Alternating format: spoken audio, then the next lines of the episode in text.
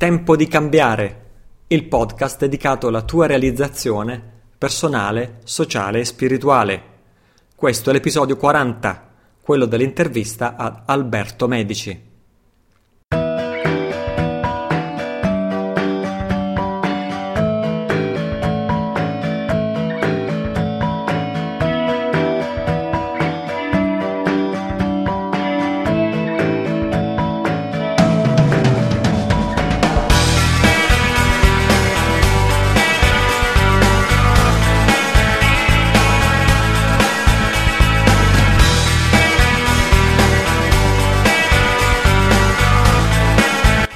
Ciao, sono Italo Cillo, questo è il mio podcast www.italocillo.it è il sito dove sono archiviati tutti gli episodi. Parliamo di argomenti spesso diversi fra loro, ma comunque sempre collegati con i tempi di profondo cambiamento che stiamo vivendo e soprattutto collegati alla tua realizzazione in campo personale, sociale e spirituale, perché personale, sociale e spirituale vanno di pari passo e insieme contribuiscono a realizzare la nostra felicità sia in quanto individui che collettiva. L'episodio di oggi è tutto dedicato alla mia intervista ad Alberto Medici, ingegnere, professionista, padre di famiglia come me, persona di solidi principi e aspirazioni spirituali, autore e blogger stimato nel tempo libero.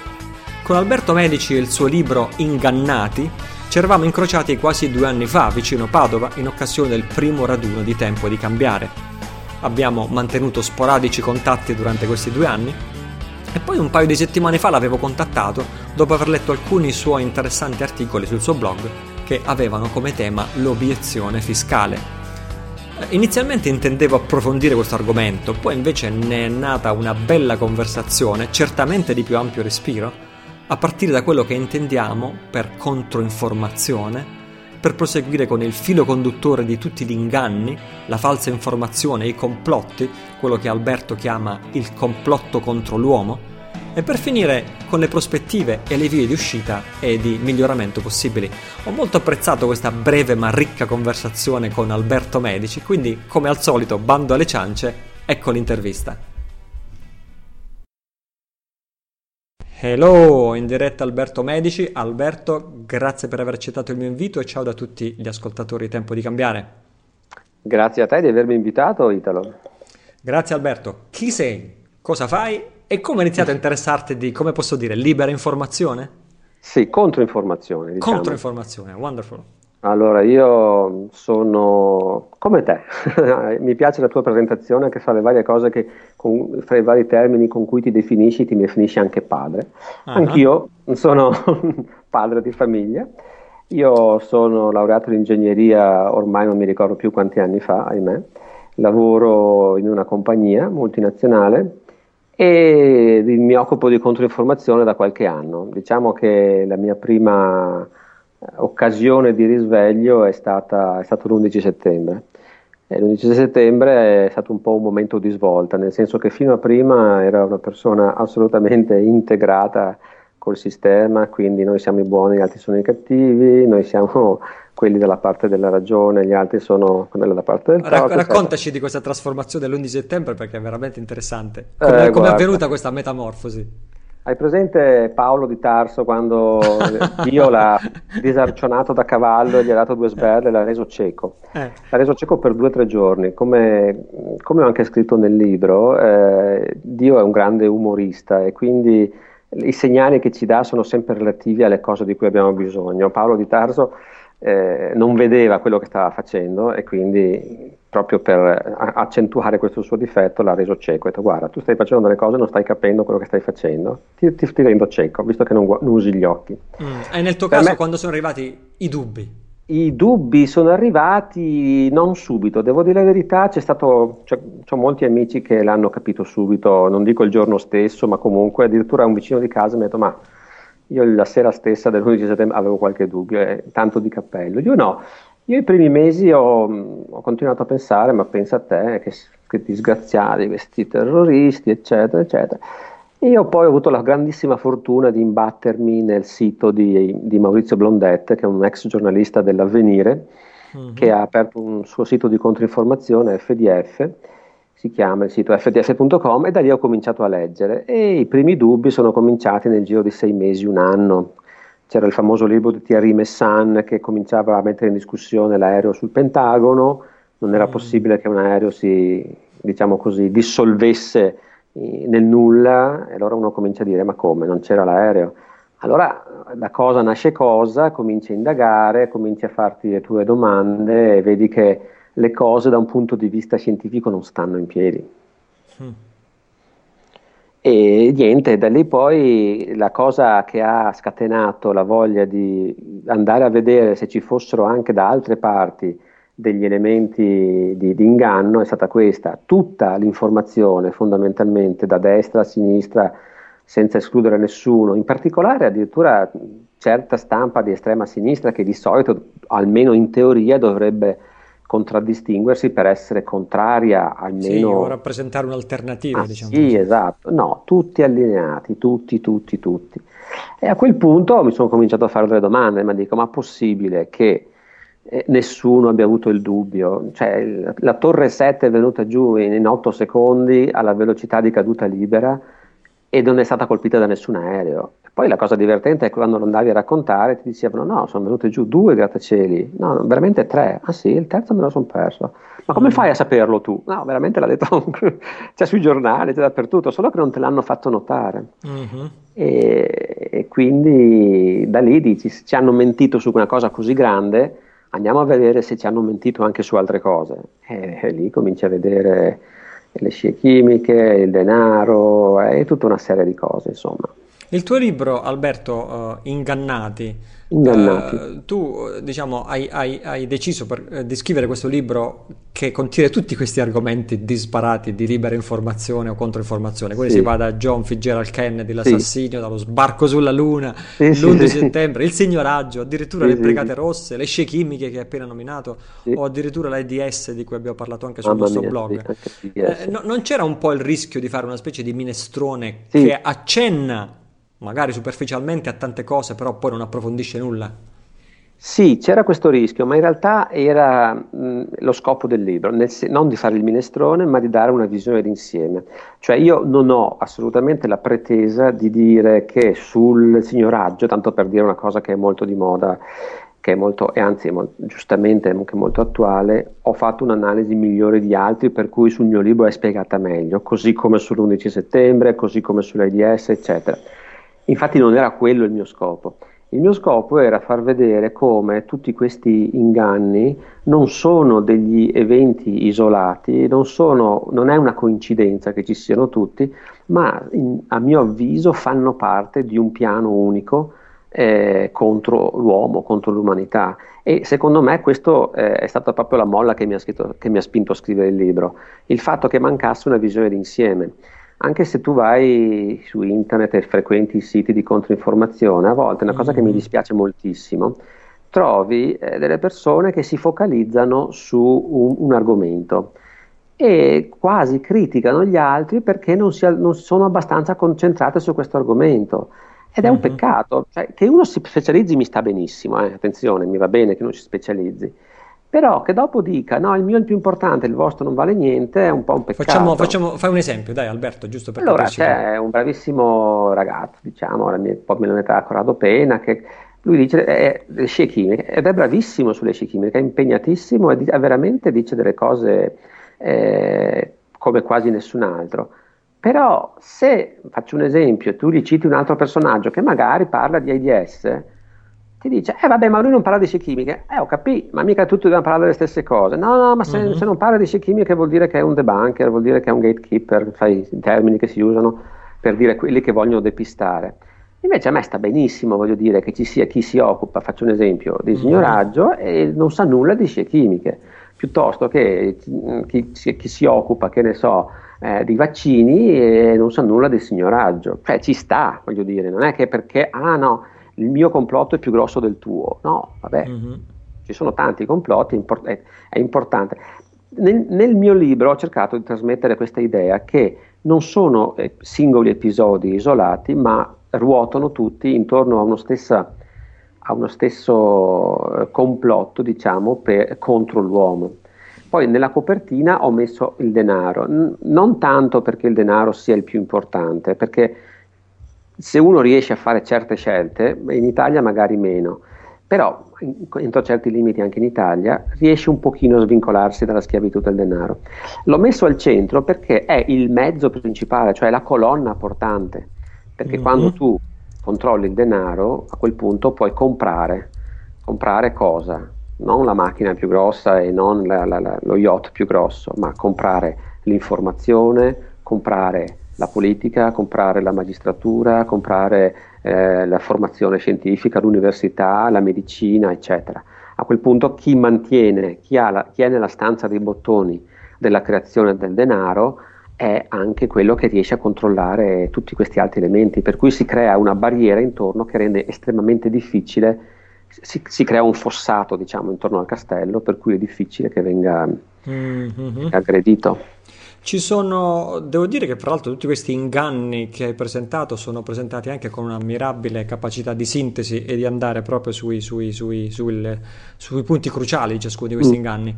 Eh, ma dal tuo punto di vista personale che li hai trattati e quindi te ne sei coinvolto anche emotivamente, voglio dire, quali sono stati per te quelli più sentiti, quelli più anche incredibili? Magari ce n'è qualcuno che ti ha scioccato più degli altri o che tu stesso hai fatto più fatica a, a, ad accettare o a comprendere? Ma eh, beh, eh, sicuramente poi, allora, quando ho cominciato a mettere insieme il libro, che ci ho messo circa 6-7 mesi nel 2011, eh, avevo fatto le prime bozze di stampa, eccetera. E mio figlio più grande, che in quel periodo aveva 21 anni, sì, perché è del 90, eh, ha dato un'occhiata, ha visto un capitolo e ha detto, papà, se non lo togli Wow. ti tolgo il saluto, cioè proprio come dire, è una, cioè, questa è una boiata pazzesca che non wow. puoi lasciarla. E io, caspita, ci sono rimasto un po' male. E si trattava del capitolo sull'AIDS. Uh-huh. E lì per lì, devo dire la verità, ho un po' vacillato. Infatti ho detto, aspetta un attimo, che forse mi sono, come dire, mi sono lasciato prendere la mano. Allora sono eh certo, abbiamo parlato di questo anche sul blog e ovviamente tutti i commenti erano, uh, cioè, allora queste persone sono morte di che? Esatto, esatto, mm-hmm. esatto. Ma infatti, ti dico, i 5 minuti di vacilla, di, che ho vacillato ci sono stati sono andato a vedermi altri documentari, mi sono visto di tutto e studiato, eccetera, ho detto no, no, no, assolutamente no, questo va lasciato perché è il più incredibile da questo punto di vista. Noi abbiamo nella nostra società una sorta di timore reverenziale per la classe medica.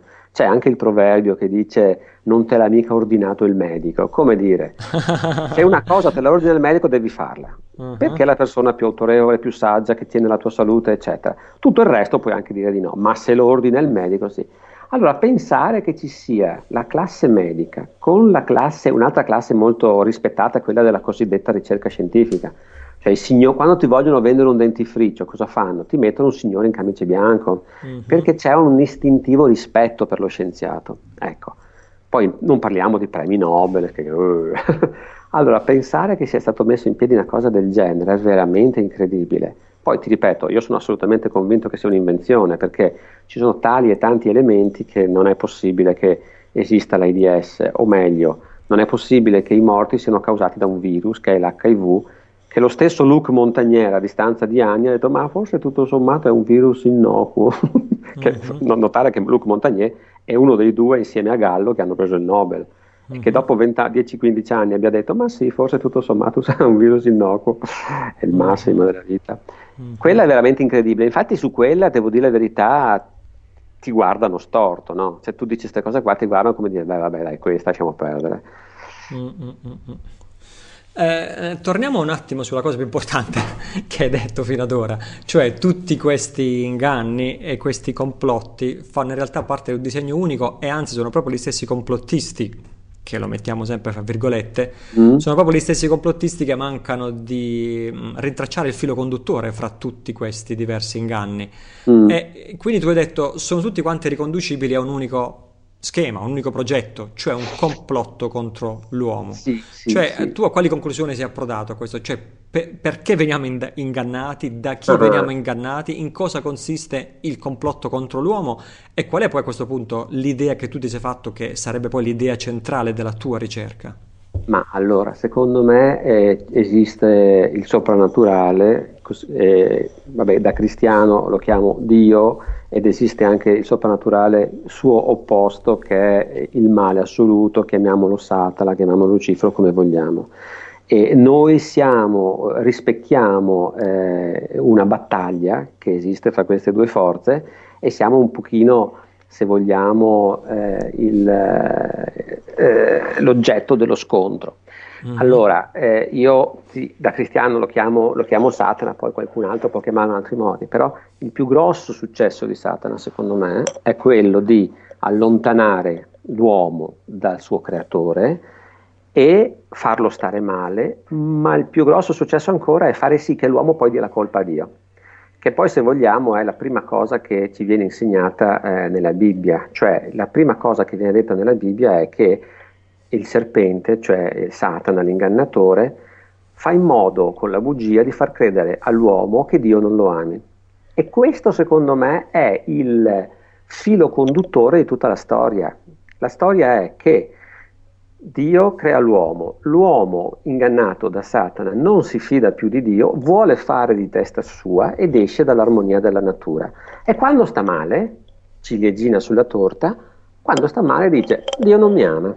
E questa è proprio l'apoteosi, uh-huh. è proprio il successo, di, il successo di Satana, dire guarda l'uomo... Quindi noi rispecchiamo sulla terra quello che accade nel cielo, diciamo così, o a livello ultra, ultraterreno. O a livello sì, spirituale. sì, sì, secondo me è, noi siamo oggetto di questo scontro, cioè c'è chi per invidia fondamentalmente vuole allontanarci dal nostro creatore. Infatti, una delle cose che all'inizio mi dispiacevano un pochino era che tante persone alle quali eh, tu racconti queste cose, o comunque, vabbè, c- le persone si dividono in due, quelli che ti dicono per carità non voglio sentirne parlare, e mi capita con persone anche vicinissime, eh, perché i miei suoceri, per esempio, guai sentire parlare di queste cose, no, no, no. no.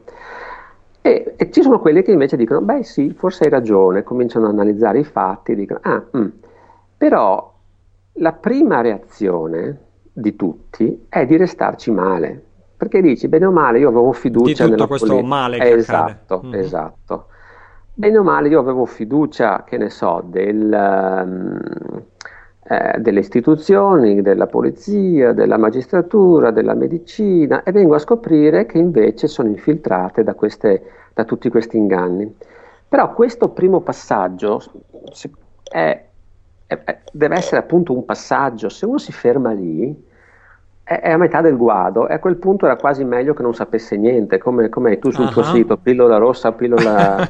cioè, allora, se devi prendere la pillola, prendila tutta. Cioè, ok, hai scoperto che c'è l'inganno, ma fai il passo, completa il passo, vai dall'altra parte del fiume e vivi veramente meglio visto che l'hai scoperto. Se devi fermarti a, a metà strada e vivere peggio perché l'hai scoperto, guarda, era meglio che non lo scoprissi, piuttosto mettiti di nuovo i paraocchi e non uh-huh. guardare niente.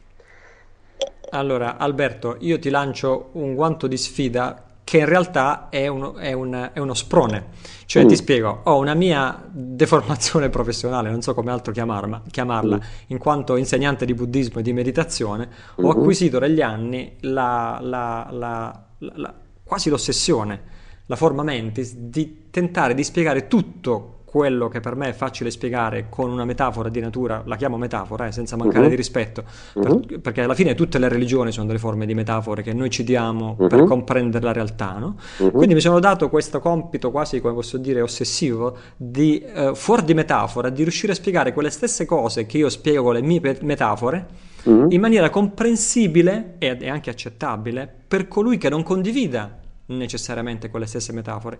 Allora, siccome quello che tu hai detto è molto molto interessante, il modo in cui l'hai spiegato, mm. proviamo a fare questo passo uh, oltre, cioè la persona che per assurdo non dovesse uh, essere di un be- di background cristiano, mm-hmm. per assurdo non dovesse neanche credere in un Dio creatore o per assurdo si, ti si interessi a, fa- che esista o meno, eh, e quindi o comunque non crede o diciamo non organizza le sue percezioni con questa mm-hmm. idea dualistica, mm-hmm. Dio da una parte e Satana dall'altra. Mm-hmm. Però io credo che questa stessa cosa di cui tu, tu hai parlato si possa comprendere con uh, termini diversi. Proviamo a fare questo esperimento. Come altro lo spiegheresti questo? questo? Mm.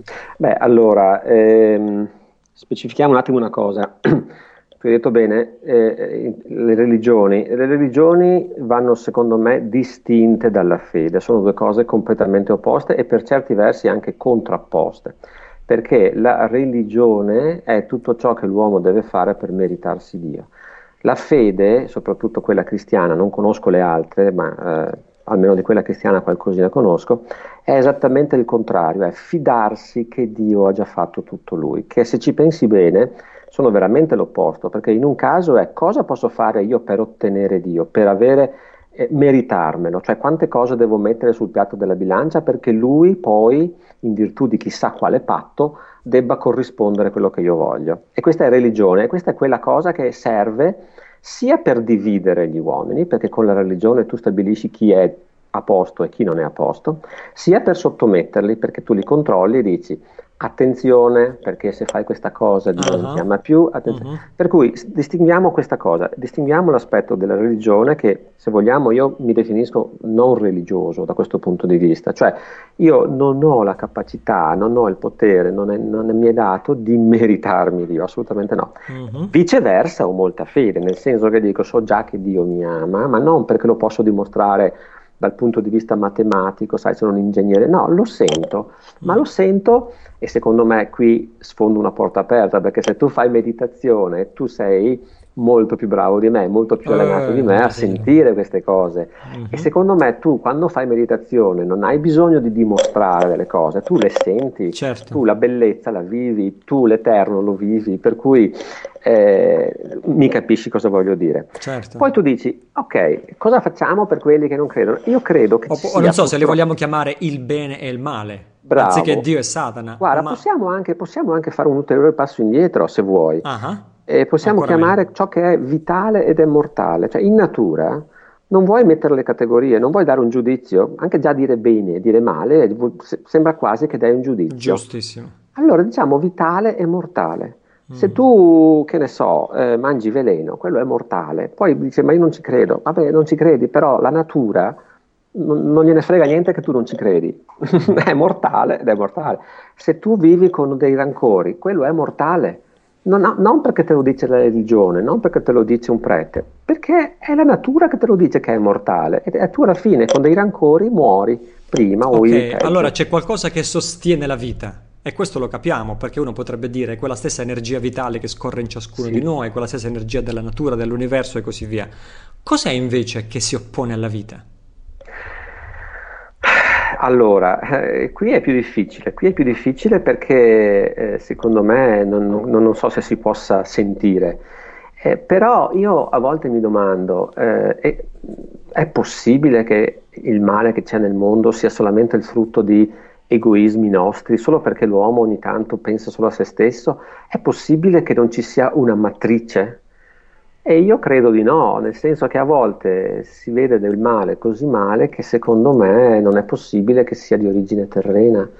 E, però su questa cosa qui sono molto molto poco preparato. Eh, mentre ti posso dire che se chiudo gli occhi, quelle poche volte che ho fatto meditazione, tu dici, eh, eh, non, senza voler offendere nessuno, è anche stupida la domanda credere o non credere, perché tu quando fai meditazione, tu sei collegato col tutto e, e non hai bisogno neanche di farti questa domanda. Certo. Il lato opposto, su quel lato opposto sono molto meno, molto meno preparato, però così a sensazione mi sembra impossibile che tanto male che c'è nel mondo, gente che, che, che se ne frega degli altri, che, si, che mette in conto le vittime di un attentato come danni collaterali, eccetera. Mm, secondo me c'è qualche fonte di ispirazione che non è di questa mm. terra, però, però, guarda, non sono preparato su questo.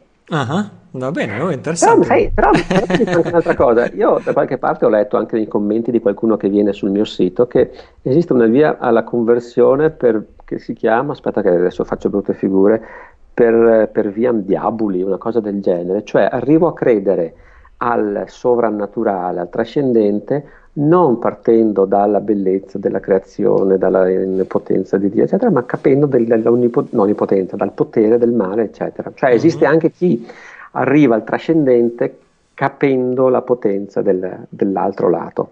Mm-hmm. Però qui mi fermo perché mi stai veramente portando fuori strada. Io non sono molto esperto. interessante, molto interessante. Va bene, abbiamo quindi a livello terreno abbiamo mm. una serie di chiamiamoli difetti, ma proprio per usare un, un, un, un eufemismo, di mm. difetti di egoismi, di, di, di, di malvagità, eh, l'egoismo portato ai massimi livelli che si disinteressa completamente del danno inflitto agli altre persone, anche il danno estremo. Allora qui stiamo dicendo eh, ci deve essere qualcosa, ci deve essere un principio di cui questa mm. malvagità, o possiamo chiamarla anche estrema ignoranza, che mm-hmm. troviamo negli uomini, è l'emanazione. Mm-hmm. Va bene, abbiamo fatto comunque una, una, un excursus mm. interessante di cui gli ascoltatori ci perdoneranno. Spero che altri siano interessati a questi argomenti così come lo siamo sì, io sì. e te, eh, perché qualsiasi persona, non so, che coltiva un minimo di interessi spirituali e anche di sviluppo personale si pone questi problemi di cui stiamo mm-hmm. discutendo.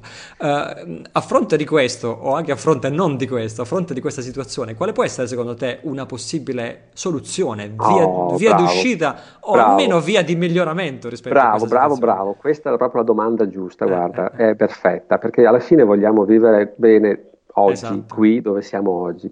Ma io guarda, eh, ho avuto una grande fortuna di avere dei, dei, bravi maestri e di uno in particolare ho preso una cosa che ci tengo tantissimo. Ah, fra l'altro, quando sei venuto a Padova, a Montegrotto anzi, uh-huh. so, il, il, ric- il, primo raduno di tempo di cambiare. Bravo, bravo. Uh-huh. L'ho, anche, l'ho anche rappresentata, quindi magari quelli che c'erano a quel raduno l'avranno già vista, ma comunque comunque non importa perché è troppo importante. Allora, una delle... Quanto tempo abbiamo ancora? Scusa vai, se te lo domando. Okay. Allora, eh, bisogna capire innanzitutto una cosa. Noi non siamo prigionieri di una prigione con i muri e non abbiamo delle catene di ferro, anche perché da un certo punto di vista sarebbe costoso mantenere la prigione con i muri e le catene di ferro, ma soprattutto chi fosse imprigionato in questa maniera se ne accorgerebbe e direbbe, caspita, eh, prima o poi magari cerca di liberarsi. Uh-huh. Allora il meccanismo di, eh, con, con il quale ci imprigionano è molto più sottile ed è basato sulle nostre paure. Ed è un bellissimo, eh, una bellissima metafora quella che si vede nel film The Truman Show con Jim Carrey, uh-huh. che è un film bellissimo secondo me ed è, sarebbe da far vedere obbligatorio a tutte le scuole medie perché insegna moltissimo. Il concetto qual era? Lui era l'unico eh, personaggio vero, infatti Truman, uomo vero, Truman, uh-huh. eh, di questo immenso grande fratello. E tutti, tutti, gli altri erano attori, tutti gli altri sapevano che stavano recitando una storia, solo lui non lo sapeva. Come fanno a tenerlo quel, nel, nel set, che era un set di fatto, senza che lui se ne vada da lì, perché eh, non può andarsene, se se ne va non riescono più a fare lo show, grande, questa specie di grande fratello. Gli creano la paura dell'acqua e creano il set in un'isola, per cui tutte le volte che lui gli viene voglia di dire beh vado in giro a vedere il mondo, eccetera, succede sempre qualcosa che lo spaventa e torna indietro.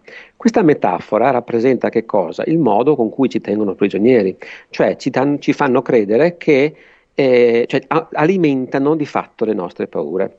Quindi quando uno capisce questo, comincia a dire ok, devo lavorare sulle paure, ma c'è un altro passettino piccolo da fare, secondo me, che è molto importante ed è l'esempio della metafora della, uh, della, scimmia con la banana che avevo raccontato quella volta, mm. dove, eh, che non è una metafora, in realtà è, è, una storia vera dove una popolazione per catturare delle, delle, delle, scimmie mette delle zucche vuote, una zucca con un buco in cima e svuotata, la mette eh, in, nella sabbia in modo tale che il buco rimanga visibile e infilano da questo buco la, la banana. La scimmia, quando poi quelle persone sono andate via, va, sente l'odore della banana, infila la mano, prende la banana per tirarla fuori, ma non riesce perché è incastrato dentro. Perché adesso quindi, ha stretto la mano a pugno e mentre la mano dritta scendeva, adesso il, il, pugno non esce più. Esatto, esatto, il pugno è il martello, il perché poi la banana, banana, è perpendicolare. Esatto. esatto. E quindi rimane prigioniero. Quando la scimmia vu- non vuole mollare la banana, le persone possono andare a catturarla tranquillamente. Anche se la scimmia ha paura, vorrebbe scappare, ma non molla la banana e quindi rimane prigioniera. Allora uno dice che scema la scimmia, potrebbe mollare la banana e andarsene. In realtà noi tutti quanti siamo attaccati a tante banane. Una, per uno la banana potrebbe essere la, la, propria reputazione, non voglio perdere la mia reputazione, per un altro potrebbe essere il conto in banca, per un altro può essere la stima de, della propria moglie, per un altro può essere i, il potere che ha nel suo posto di lavoro. E sono tutti legami che vengono alimentati, e qui mi ricollego al discorso di prima, dalla paura. Perché perché la scimmia non molla la banana? Perché probabilmente ha paura di restare senza mangiare. Allora, perché uno eh, non molla il suo attaccamento, che ne so, al proprio conto in banca? Perché uno non molla l'attaccamento all'idea che gli altri hanno di sé? Perché dice se mollo questo cosa mi resta? Questo meccanismo mentale è alimentato da chi ci vuole rendere prigionieri. Come dice bene anche David Icke, non c'è nessuna prigione più eh, grande della paura di quello che gli altri diranno di noi.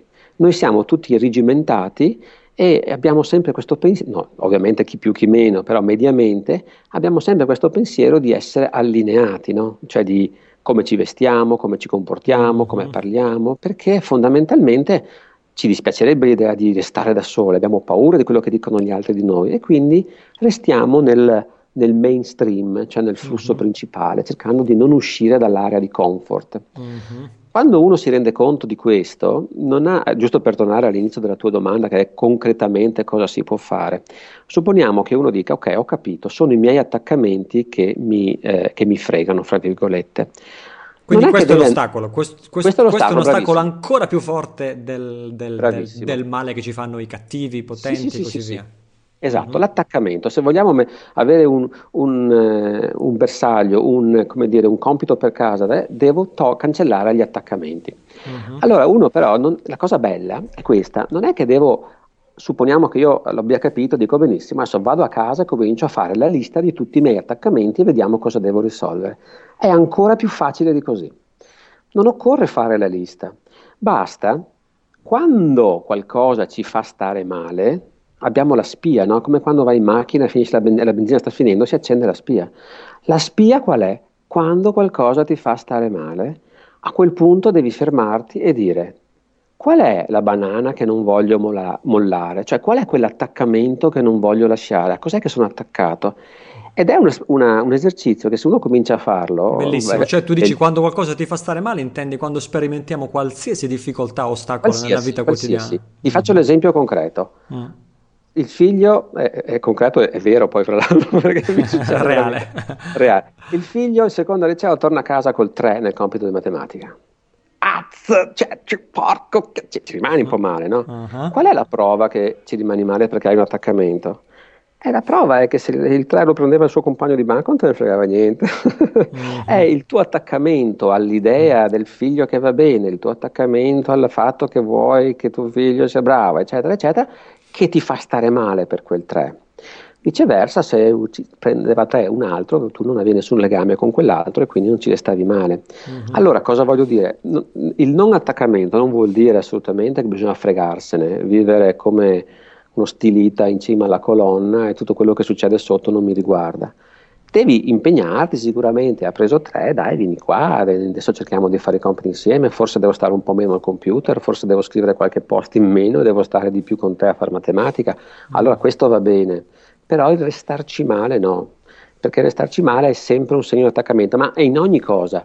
Il uh-huh. collega d'ufficio mi ha trattato male, il capo ufficio non mi chiama mai quando fa le riunioni, chiama gli altri e non me. E tu, tu, ogni, cosa, ogni cosa che ci fa stare male rivela qualche attaccamento e quindi paradossalmente quando stiamo male per qualcosa dovremmo ringraziare perché è un'occasione per crescere, perché ci fa scoprire qualche cosa che non andava nel nostro atteggiamento e da lì possiamo, farlo, possiamo cambiare.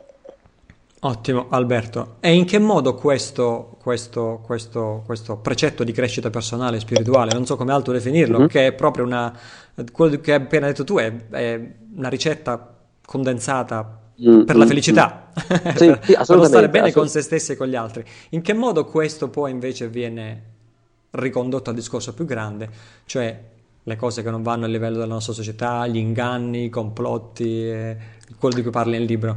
Allora, eh, in che modo, um, formulo meglio la domanda, la nostra comunità umana può diventare migliore, più pacifica a partire da quello che hai appena detto?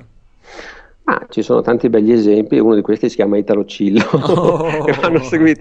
No, a parte gli scherzi, però tu hai una cosa secondo me che ti differenzia da, da altri, che non soltanto parli di... Eh, allora, c'è chi dice impegniamoci in politica, scendiamo in campo, eccetera. C'è chi dice no, facciamo una cosa a livello individuale, facciamo, richiudiamoci nella nostra stanza, poi quando tutti quanti saremo cresciuti spiritualmente le cose automaticamente andranno meglio, ed è vero. Il tuo esempio, secondo me, invece ha un valore aggiunto, secondo me, abbastanza eh, unico, perché tu metti insieme entrambe le cose, cioè tu dici sì, bisogna crescere a personale, ma poi bisogna anche coniugare a livello sociale le cose che abbiamo capito, le cose che abbiamo mm-hmm. imparato. E su, da questo punto di vista io credo che il processo sia lungo e se uno si aspetta dei risultati dall'oggi al domani mm-hmm. sicuramente ci rimane male. Però mm-hmm.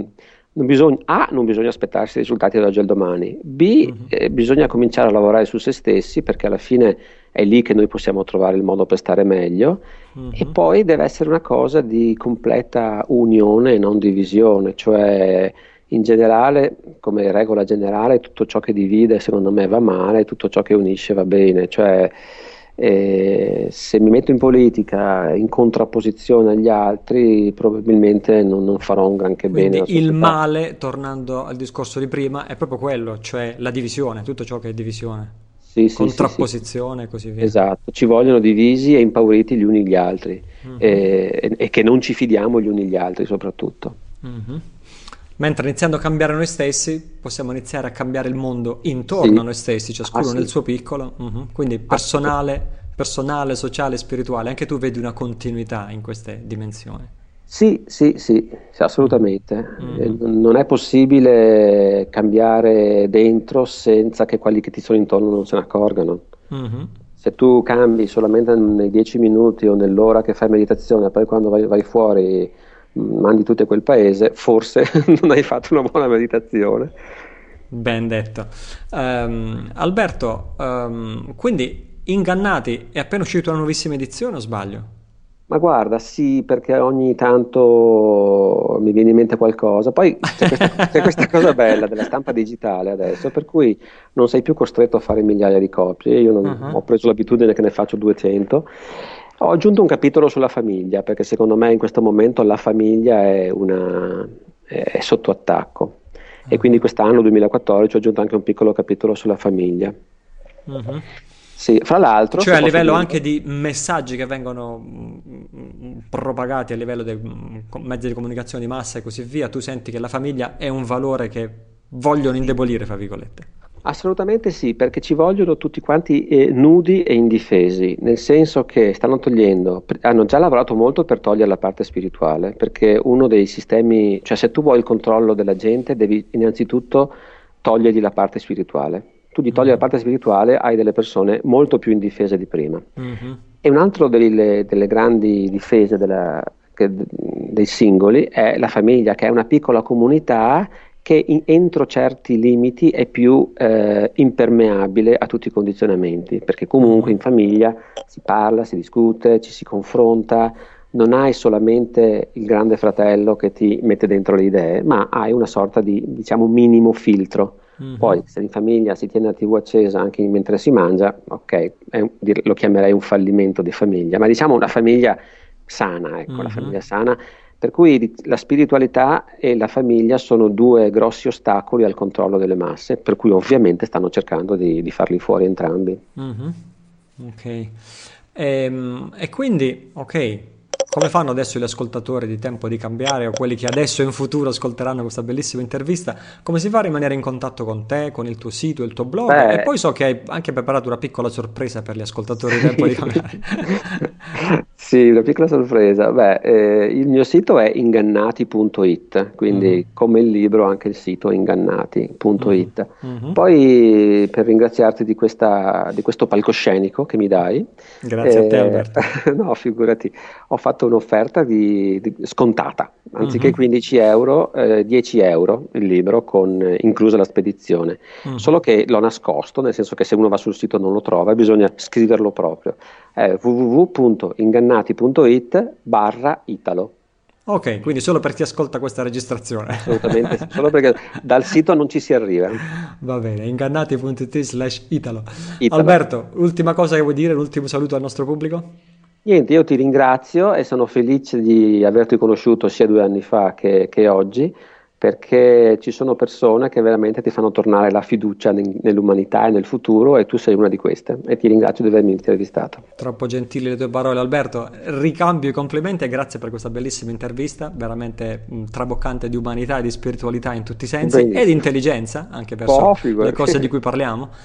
Un grande abbraccio, ancora grazie da parte non solo mia ma di tutti gli ascoltatori Tempo di Cambiare e buon proseguimento di tutte le tue attività e i tuoi progetti. Va bene, grazie mille e auguri anche a te per i tuoi progetti. Chissà che non ci incontriamo. Con vivo piacere. Grazie Alberto. Grazie, ciao. Ciao, ciao, ciao.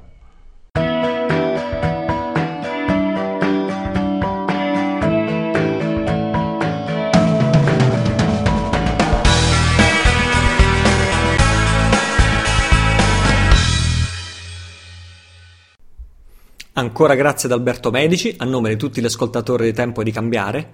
Ti raccomando di approfittare della sua generosa offerta, riservata agli ascoltatori di Tempo di Cambiare, per il libro Ingannati, che è veramente un'efficacissima panoramica sui principali inganni che ci propinano i mezzi di comunicazione di massa. Quindi www.ingannati.it slash, cioè barra Italo, semplicissimo, più semplice di così, questo è il libro di Alberto Medici, Ingannati, a soli 10 euro, incluse le spese di spedizione. Il libro sarà utilissimo per te ed è anche un bell'oggetto di regalo perché può aprire gli occhi a tante persone che si avvicinano a queste tematiche per la prima volta. Grazie Alberto, Niente, torniamo a noi e concludendo, ci sarà presto probabilmente un'interruzione nella mia agenda di, sia di pubblicazione podcast che di articoli sul blog. Trascorrerò due o tre settimane in Italia a cavallo fra il seminario dal vivo che terrò a Senigallia e la Pasqua. A proposito dell'incontro dal vivo a Senigallia, sono le ultime ore per iscriversi e gli ultimi posti disponibili con pagamento addirittura rateale www.italocillo.it slash incontro trattino speciale. Però devi fare presto perché stiamo in realtà smantellando questa pagina e chiudendo l'iscrizione. Ti ricordo di farmi le tue domande su qualsiasi argomento vorresti che io trattassi qui nel podcast o anche domande a cui vorresti che io rispondessi, ammesso che io ne sia capace, www.italocillo.it slash domande italocillo.it slash domande. Non puoi ovviamente non venire a trovarmi sul mio sito www.italocillo.it, obbligatorio, è il blog in cui pubblico i miei articoli originali e anche altre risorse interessanti, due o tre volte alla settimana, adesso da qui alla Pasqua probabilmente un pochettino più, un pochettino meno. Gli articoli che pubblico sono il vero filo conduttore di tutti gli argomenti di cui parlo in questo podcast, specialmente quando parlo dello spirito della realizzazione, che è il contrario dello spirito della rassegnazione, e specialmente quando scrivo della tua realizzazione nelle tre aree personale, sociale e spirituale che a mio parere sono le tre cose più importanti a cui dedicare tempo ed energia nella tua vita. Poi, oltre che sul mio sito, sono sempre attivo su Facebook, Twitter e Google ⁇ posto risorse interessanti due o tre volte al giorno, tutti i giorni, e se ti va, questo può essere un buon modo per tenersi in contatto fra un episodio e l'altro. Ricordo che puoi iscriverti al podcast tramite iTunes, anzi se scarichi da iTunes per favore aggiungi il tuo voto o il tuo giudizio, questo ci aiuta a rendere il podcast più visibile per quelli che non lo conoscono. Il passaparola è sempre di grande aiuto, di ai tuoi amici che possono scaricare tutti gli episodi del podcast su www.italocillo.it questo è Tempo di cambiare, il podcast dedicato alla tua realizzazione personale, sociale e spirituale. Io sono Italo Cillo, sii felice, ci risentiamo nel prossimo episodio.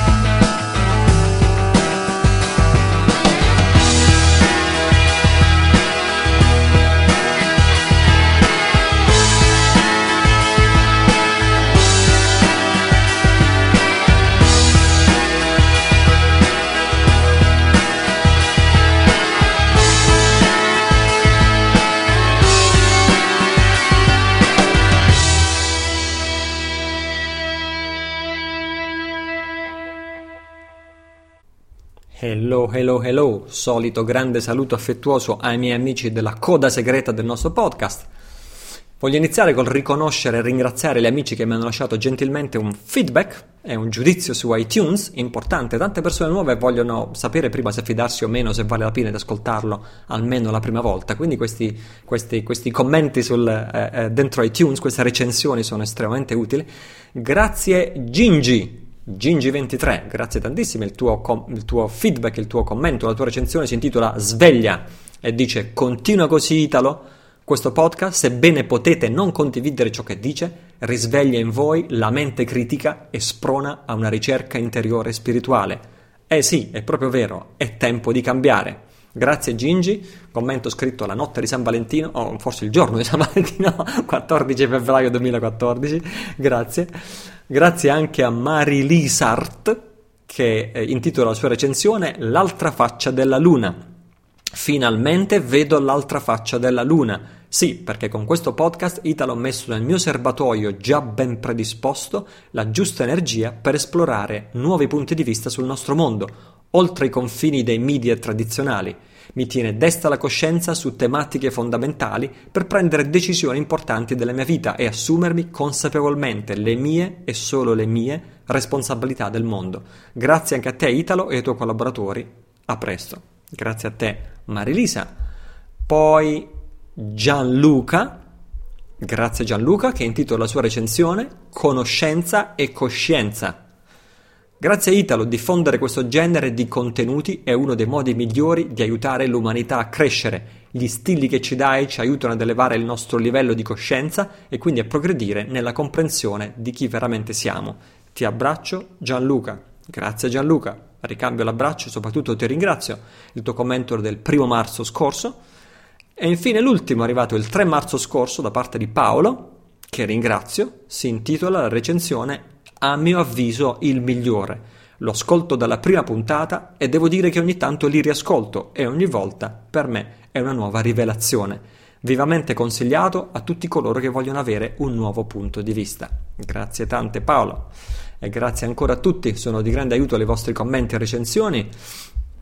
Cos'altro? Peschiamo qualche domanda fra le domande che sono arrivate on topic e off topic dal pubblico su italocillo.it slash domande vediamo per esempio Daniele scrive Mount Gox che per chi non lo sapesse qui si parla di bitcoin. Infatti il titolo è bitcoin. Mount Gox è o meglio era il più importante exchange cioè piattaforma di scambio per passare dagli euro in bitcoin e viceversa vendere i propri bitcoin in euro o meglio dollari eh, sul proprio conto corrente bancario Mt. Gox è fallito e, e, e, tutti i suoi bitcoin sembra, sembra, ma qui lasciamo perdere, sono stati rubati e quindi ehm, Daniele domanda Mt. Gox fallimento, bitcoin rubati, Bitstamp continua a rimanere sicuro? Bitstamp.net è adesso diventato il primo e più importante piattaforma di scambio, ma Daniele non lasciare i tuoi bitcoin su Bitstamp, o meglio, se vuoi fare continuamente trading, cioè entra ed esci dai bitcoin, non lasciare, eh, eh, lascia su Bitstamp parcheggiati soltanto i bitcoin che sei disposto a perdere, cioè una parte dei tuoi bitcoin, non tutti.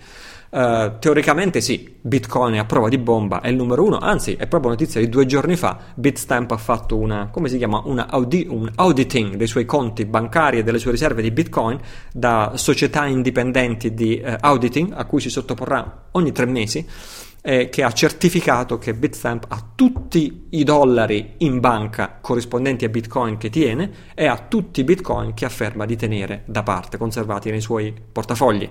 Quindi teoricamente è, è, inaffondabile ed è il migliore, ma chi lo sa, possono sempre succedere, eh, non, è, non è tuo Bitstamp, non sei in controllo del tuo destino. Io non lascerei su Bitstamp eh, eh, più bitcoin di quelli che sono disposto a perdere in caso eh, di eh, pe- scenario peggiore.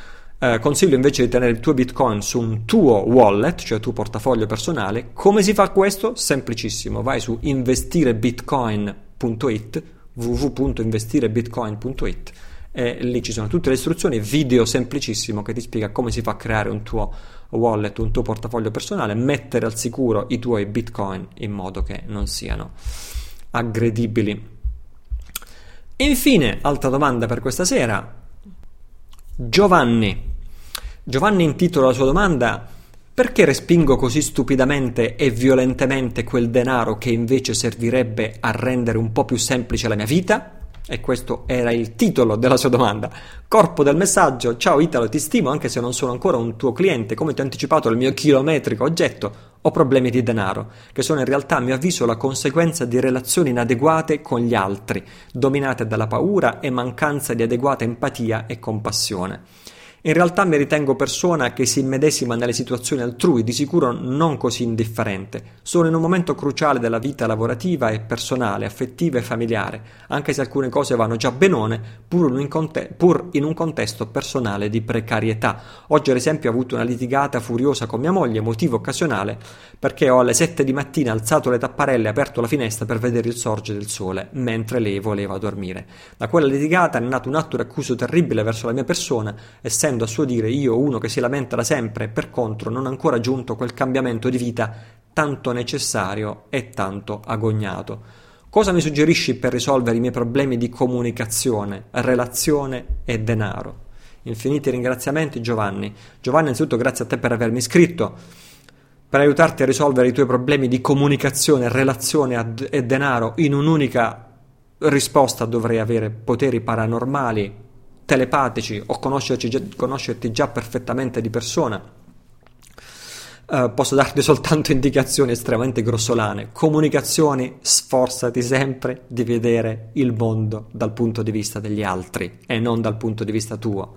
Relazioni, sforzati sempre di vedere il mondo dal punto di vista degli altri. È fin troppo facile e siamo portati a vedere il mondo dal punto di vista nostro. Infine, denaro, il miglior consiglio che posso darti Molti di noi respingono il denaro. Riascolta lo scorso episodio del podcast, il numero 39, in cui c'era la risposta a un ascoltatore che domandava come ci si può, ci si può far pagare o pagare per un, ricevere un insegnamento spirituale. E la risposta che do a Paolo, se non ricordo male, ehm, benché in quel caso era specificamente rivolta a, a, a, appunto a mettere in discussione perché uno dovrebbe pagare per ricevere insegnamenti spirituali, credo che sia stata molto molto molto più vasta. Ho avuto anzi a questo proposito numerosi feedback positivi su quella risposta. Credo che sia una domanda filosofica, fra virgolette, molto più ampia, che potrebbe aiutare a risolvere i problemi che molti di noi hanno col denaro nel considerare il denaro intrinsecamente negativo. Riascolta quella risposta, probabilmente ti potrà aiutarti e quelli di noi e quelli di voi che hanno questa mh, mm, pulsione inconscia di respingere il denaro. Un'altra cosa che mi ha aiutato è tempo fa quando sentii un trainer fare questa domanda e lui diceva domandati profondamente e cerca di darti veramente una risposta.